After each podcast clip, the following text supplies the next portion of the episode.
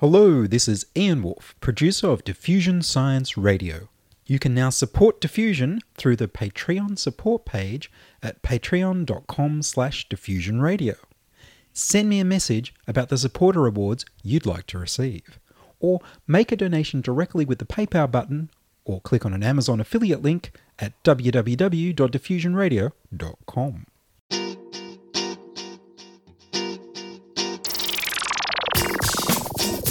Diffusion. The international science radio show. We have a bouncer on the doors of perception. The good, the bad, the ugly, It gets pretty exciting. the myths, the truths. Toxicology, Astroseismology. magnetism, the dark side. Genetically engineered potatoes. Planetoid. Planetoid. I love that word.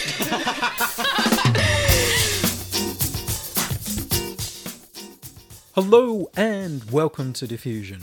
Sit back and relax while we inject weird and wonderful science directly into your brain. I am Ian Wolfe. On this edition, we explore the bizarre world of slime molds with Chris Reid. But first up, here's the news. Robots with a driver's license? California's laws say that robot driven cars need to have a licensed driver at all times. ABC 7 News reports that this prevents Steve Mahan, a blind man in San Francisco, from having a Google autonomous car drive him around. Three years ago, he was given a ride by a Google robot car, but he can't do it regularly because of the laws and regulations in the way. The US federal government has sent Google a letter specifying that federal laws don't require the driver to be human. If California were to follow suit, then Mahan could be driven wherever he wanted by a robot car. Of course, that would mean the robot had to have a license. The laws also require cars to have mirrors, which not only aren't of use to a robot, but don't help a visually impaired passenger. Google would like their next model robot cars to be built without steering wheels and pedals. When the law allows. Direct to brain bionic vision. The Monash Vision Group has developed a direct to brain bionic eye for people with vision impairment caused by glaucoma, macular degeneration, and traumatic injuries. Unlike retinal implants, this Gennaris brain connecting device could help people who have damage to the optic nerve or anterior visual pathway. At present, the team are proving the system is safe and functional before recruiting patients for a proof of concept trial at Prince Alfred Hospital in Melbourne for the second half of 2016. The Monash system has competition from a bionic eye developed by Bionic Vision Australia. The Bionic Vision Australia Bionic Eye has a chip inside your eye, stimulating the retina, which relies on your optic nerve to transmit the picture from a camera on your glasses to your brain. If you can't use the Bionic Vision Australia Bionic Eye because your optic nerve is damaged, you now have hope of benefiting from the Monash Vision Bionic Eye because the Monash Eye bypasses the optic nerve to talk directly with your brain. The technology developed at Monash University uses a pair of glasses with built in cameras containing visual processor chips and wireless transmitters. The glasses send the image to nine fingernail sized tiles of chips implanted under the wearer's skull. The chips stimulate the visual cortex of their brain with arrays of penetrating microelectrodes. This creates a visual pattern from combinations of up to 473 spots of light, which is expected to be enough for people to navigate and recognize people and objects. People using this system will have to learn to interpret the new signals as they're not encoded in the way the eye would send the information to your brain. Hopefully, the wireless receiver has strong encryption built in. Any wireless receiver in the brain should have good security. You wouldn't want your brain hacked. You certainly wouldn't want your vision interfered with. People relying on wireless reception for their senses may also have to worry about strong signals from metal detectors and body scanners at airports. You can apply to be part of the direct bionic eye to brain trials by going to www.monash.edu.au slash bionic eye slash trials.php. Lithium for long life? Lithium salts in low doses have extended the life of fruit flies at the UCL Institute of Healthy Aging. Lithium is a drug that's been used to moderate the mood swings of bipolar disorder, but which is dangerous in larger doses.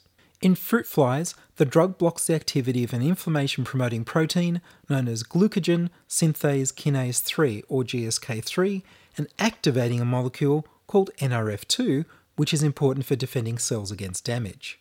The result is that the fruit flies lived on average 16% longer. Their bodies are shielded from stress, and fat production is blocked for flies on a high sugar diet. At higher doses of lithium, the flies died young. Ironically, low doses of lithium helped protect against the toxic effects of higher doses of lithium. Lithium has extended the lifespans of yeast, roundworms, and now fruit flies. Hopefully, low dose lithium will have the same benefits in humans. I expect they'll compare the mortality reports for people already taking the drug, just as they did for people taking the diabetes treating drug metformin. The paper was titled Lithium Promotes Longevity Through GSK3 NRF2 Dependent Hormesis and was published in the journal Cell Reports.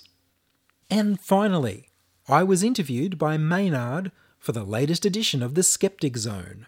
The Skeptic Zone is a wonderful podcast about science and reason, hosted and produced by my friend Richard Saunders, who's spoken of skeptical matters on diffusion in the past. You can listen to his show at www.skepticzone.tv.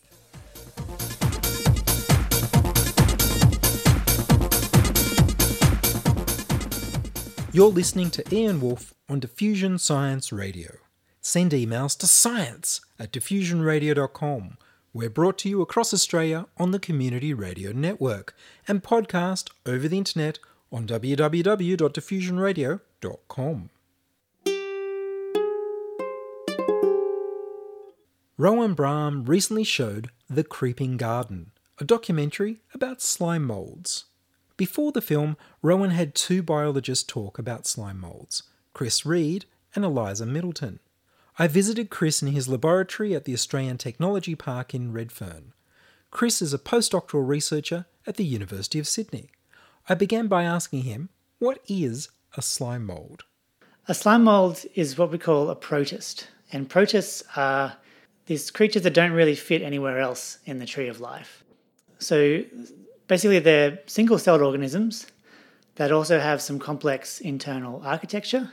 And some of these protists, like the slime molds, are capable of some really complex behaviors, things that you would expect only animals with brains to be able to do. But these slime molds don't have a brain, they don't even have a single neuron. They're basically a big bag of yellow goo that's oozing around the forest floor, engulfing its prey of yeast and bacteria. So it's got behaviour as if it had a brain. What sort of behaviour do you mean? So we can give the slime mold some pretty complex cognitive tasks to solve. Things like solving a maze. So the slime mold's able to solve a labyrinth maze, find the shortest path, similar, a maze similar to what you might find in your uh, daily newspaper. It's capable of solving what we call multi objective foraging decisions. This is where the slime mold has to choose the best out of multiple food sources. It's able to do that, but it's able to do that in really complex scenarios where the slime mold has to judge each of these different options on multiple criteria. And these are things that we've always thought you needed a brain to be able to do. How can it make these sort of decisions without a brain? Do we know? We're still trying to figure that out. We're mostly looking at how the slime mold is organized and how it can be considered a decision making system. And the main way we think about that is we model the slime mold as a system of what's called coupled oscillators. So each part of the slime mold is actually pulsing. If you look at a slime mold down a microscope, you'll see that it's moving very slowly and uh, expanding and contracting. And it does that using exactly the same system that we use in our muscle tissue.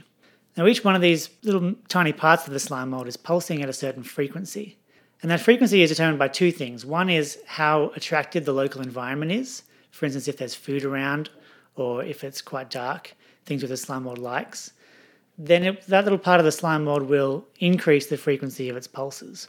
But because it's linked to the neighboring part of the slime mold through the cell membrane, each pulsing part actually entrains its neighbor to pulse at its frequency. And that's a method that the slime mold can use to transfer information from one part of the organism to distant parts of the organism. And we're talking about a big cell. This is one single cellular creature, but it can grow up to several square meters in area. And it's able to transfer information throughout the whole organism and act as one unified whole through this coupled oscillator system of information transfer. And we think that's what the slime mold uses to coordinate its activity and actually to create behavior that's more than the sum of its parts.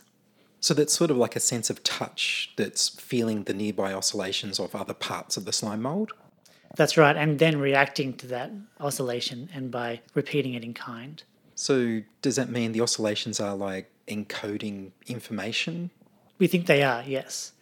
It's very similar to if you were to map out this system of oscillations throughout a whole slime mold. It would be analogous to doing an MRI on a human brain. So do you think the slime molds have evolved this type of intelligence because they're predators? Possibly. We know that the slime molds are very ancient creatures. If we look at the latest models about the tree of life and where every current species fits in, the slime mold is back right about the fifth branch from the origin of life. So it's a very basal creature. But it means that these creatures which evolved at a time and really fit in at an area of the tree of life between single cellular and multicellular creatures, they were able to use a similar system to this to solve complex problems in their environment.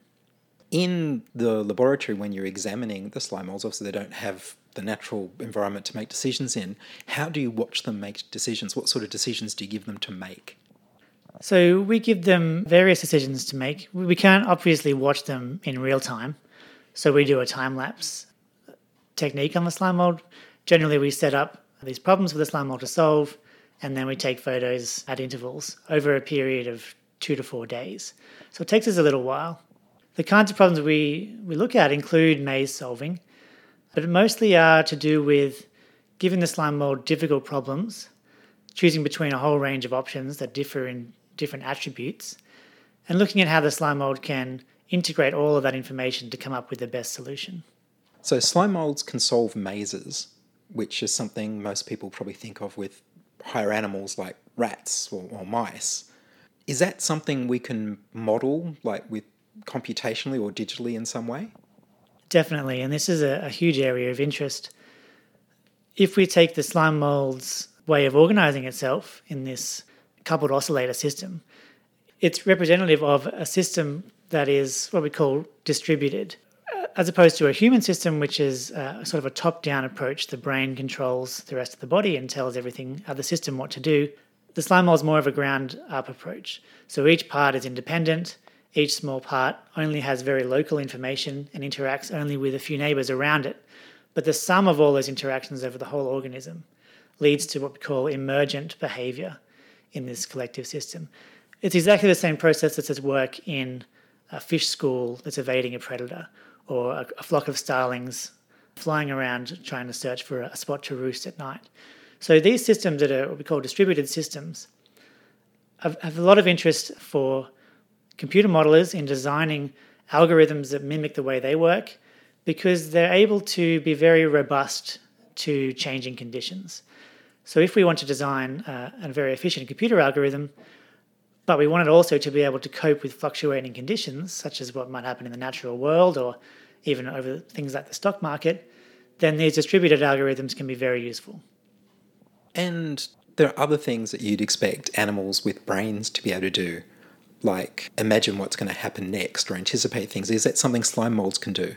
Yes, it's been shown that they have a way of doing that. So there was a very interesting paper released in 2008 by a Japanese group, which actually tested whether the slime mold could memorize and anticipate uh, events that happened periodically within its environment. And they actually found that it could do that. The actual biochemical or cellular mechanism by which the slime mold does this is still largely unknown. But it adds to the list of impressive things that the slime mold is capable of doing, and that needs further investigation in the future. So, this ability to make decisions and anticipate things, is it related to real world problems outside of mazes? Again, we're not too sure about this. It's hard to imagine a kind of very strictly periodic stimulus that the slime mold would naturally encounter. Likely, it's just one extra ability that the slime mold is granted by this kind of powerful distributed system that governs its whole architecture. Uh, we don't really know this, but it certainly speaks to the sort of broad applicability of these kind of um, organization. And in the human world, isn't something like the design of a railway network exactly that sort of problem? Yes, that's right. And again, the slime mold has been shown to be able to do something very similar to this. So, a great paper which came out actually in, in Science magazine showed that the slime mold could build a network that mimicked the Tokyo rail system. So, by placing slime mold on a, an agar map of the Tokyo system, with each train station sort of spelled out with little oat flakes, which the slime mold likes to eat. By spreading a slime mold throughout this whole system, they could see that the slime mold actually found all of the oat flakes, which are the train stations, and then retracted to form uh, single length links between each of these stations. And by mapping out the final slime mold network, it actually had efficiency that was very similar to, or in fact, sometimes greater than, the human designed train system. And that's another application where people could look at these distributed algorithms for ways of planning uh, human architectures like train networks or our electricity grids. That sort of way of forming bushy networks and then cutting back to just what you need for the problem, it sounds very similar to what neural networks do in a brain. Yes, it could be very similar. We're talking about kind of similar architectures for doing similar things. In the brain, each neuron is connected to many other neurons and they're all passing information to each other and the greater number of connections between neurons and number of neurons we tend to think of as lead to greater intelligence. It could be similar with a slime mold. Certainly, each part of the slime mold is connected to each other part and is passing information to each other. Uh, whether larger slime molds equate to a larger brain uh, is something that definitely could be tested in the future. Are slime molds the biggest single celled organisms that we know about? They're certainly one of the largest, uh, especially in terms of area covered. There are a few other instances that sort of contend for the record, the highly coveted record. A lot of people will say an ostrich egg could be a runner, and certainly in terms of mass, it probably is. There are some algae which are connect all connect together and become one very large cell, uh, which is also in the running. But to me, the slime mold size, coupled with its ability to do all of these complex behaviors, really makes it a, a remarkable organism. In your talk, you mentioned something really odd. You talked about the sort of irrational decisions that humans have been shown to make, particularly in economic psychology, and that this can apply to slime molds. Yeah, using this economic definition of, of rationality. Yes, it's really interesting to think of a slime mold as being either a rational or irrational thinker. But one of the papers uh, that was done by a researcher at Sydney Uni actually showed that this is the case. The slime mold can actually act irrationally. So the way that they set this problem up is consider that you have uh, one option, say a tin of baked beans that is small in size, but also small in price, and another option, which is a larger tin of baked beans that's also greater in price. So both of these options are equally good in different variables, okay? And it's difficult to choose between the two. But say another option is offered to you that is small in size, but costs more than the other small sized option. Now, immediately you should think, well, that's a totally irrelevant option. We'll just ignore that and we'll go back to the first two. But it's actually been shown that introducing that third variable, which should be discarded, does actually mess with the human brain it actually causes people to favor one option over the other. And it's a really strange thing that we don't quite understand yet. And the way that it's always been modeled is that it messes with the neural circuitry in the brain. But by showing that the slime mold does something very similar, really kind of throws that theory out the window because the slime mold doesn't have any neurons. It's difficult to argue then that it's basically uh, messing with the neural architecture. So what it really shows is that there could be something, some very fundamental similarities between a whole range of decision-making systems uh, across all of the tree of life and using very different fundamental architecture in their organization. So there could be something in the mathematics of decision making that leads to this sort of irrational behavior. Yes, certainly in the mathematics or any kind of fundamental shared similarity between systems, Or maybe just the fact that you have to make a decision means that you could be open to these irrational behaviors. Slime mold reproduction. It's a single cell. So I wouldn't expect it as a single cell to be gendered. How do they reproduce? So the, the stage of the life cycle of the slime mold that we work with is the growth stage. So at this stage of the slime mold's life cycle, it's basically aiming to ingest as much food as it can and grow in size as much as it can. Eventually, the slime mold in the natural world will uh, come across an area of the environment that's dry or it will exhaust its entire food supply and then it has to really get out of that area. Because it can't move very fast, the way that it's evolved to do that is through dispersal via spores.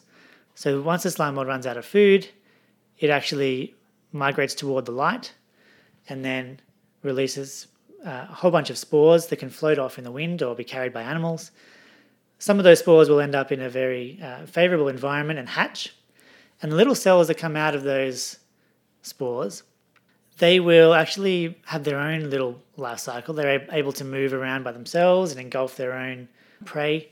But they've actually got half the amount of genetic material that the growth stage had. And so when two of these little spore cells meet up and fuse, that restores all the genetic material back to the slime mold. It's similar to a sperm fertilizing an egg. And then the slime mold is able to continue its life cycle, grow again in this, the stage that, that we use as slime mold, and continue on in that fashion. So the two slime molds that need to get together to have a complete genetic complement, are they different to each other or are they in some sense the same type of slime mold? They'll definitely be the same species. However, the slime mold does have uh, a few different, not so much genders, what we call them fuse types. So they're based on molecules that are presented on the surface of the slime mold. And if those molecules match with the molecules of a neighboring slime mold, then they're able to fuse together quite happily. But there are also fuse types that will reject each other. And in fact, there's one paper uh, which showed that some types of slime mold within the same species uh, will actually will seek each other out, looking to fuse together. Some will avoid each other uh, completely, and others will seek each other out, but one of them will actually want to eat the other one. So it's a very complex system happening there. There's definitely several hundred different kinds of fuse types, and so uh, many different ways that slime molds can get together, and it just speaks um, and continues this theme of a very complex and alien life cycle. Certainly, if we want to see the slime molds moving around, we need time lapse because they move so slowly. But you showed me under a microscope that on the inside, there's a lot happening very quickly. Yeah, it's fascinating to, to look at a slime mold from the outside and immediately you think, well, that's a bit boring. But as soon as you look under a microscope, you see this huge system of tubes all connected together and a whole lot of liquid within those tubes, which is the, the cell contents, moving at a very fast rate and then slowing down and stopping and then reversing the flow, slowing down and stopping. A hugely dynamic system that's all each with each part uh, influencing each other part. It's actually been shown that the slime mold has uh, the fastest rate of flow within its cell of any known organism, and so it uses this as a way to shuttle nutrients around the cell, but also information about uh, what's happening in the outside world. The magic of, of slime mold is really open to anyone. If you want to go out into your local forest, uh, you'll be able to find slime molds. Uh, if you look hard enough, generally you'll have to look in moist areas and leaf litter, overturn some logs, and hopefully you'll find your own little blob of goo. You might even want to take it home with you. Another way is to culture slime molds from banana skins. So any banana skins that you find from the supermarket, if you allow them to dry out, cut them into little pieces, and then wet them and place them on some wet paper towel. Eventually, hopefully, you'll find a little tiny uh, blobs of slime mold will come together, crawl off your banana skins onto the paper towel, and you'll have your own slime mold uh, to call your own. And if people want to look for your work online, is there a university webpage they can check out? the best way to, to see more of my work is my personal webpage, which is Chris R. Reid, dot wordpress dot com. Well, Chris Reid, thank you very much. Thank you very much, Ian. That was Chris Reid talking about slime molds. You can find out more at chrisrreid.wordpress.com. And that's all from us this week on Diffusion. Would you like to join us? We need more people contributing stories to Diffusion. You can send your contributions, opinions, congratulations, standing ovations, helpful suggestions, and donations to science at diffusionradio.com. That's science at diffusionradio.com. Please do send me an email so I know you're listening and you'd like to hear more episodes. Please like the Diffusion Science Radio page on Facebook and rate us on iTunes. Tell your friends. Follow me on Twitter at Ian Wolfe. Please check out the Patreon page at patreon.com slash diffusionradio and write to tell me what sort of supporter rewards you'd like to see. Checking production was Charles Willock. I produce Diffusion, which is broadcast around Australia on the Community Radio Network, including 8CCC in Alice Springs and Tennant Creek, 2NVR in Nambucca Valley, and 3MBR in the Mallee border districts of Victoria and South Australia. Diffusion is syndicated globally on the National Science Foundation's Science 360 internet radio station and also on astronomy.fm. Subscribe to the podcast on the Diffusion website www.diffusionradio.com. That's www.diffusionradio.com and check the website for links, photos, and videos about this week's show. There will be videos about slime molds. If you enjoyed the show, then explore more than 700 previous episodes archived on diffusionradio.com, where the shows are labelled by keywords so you can focus in on the stories you want to hear. Subscribe to the Diffusion YouTube channel at youtube.com slash c slash diffusionradio. I'm Ian Wolfe. Join us inside your audio device of choice for more science wondering next week on Diffusion Science Radio. Science is fun. It helps you to learn, to know, and to appreciate. When you study science, you may go on field trips. You discover the marvelous interrelationships between all living things. You learn to read the history of the earth as it is written in rocks and fossils. You find out what makes things tick. Everything from a molecule to a living organism. In the study of science is found the most useful and satisfying knowledge of man. Knowledge of his physical world, its past, its present, and its future. And in your moments of relaxation, now and in the years to come, you will find the study of science leading you into fascinating pursuits photography, collecting. Why study science? Study science because you will find in the study of science a richer, more rewarding life.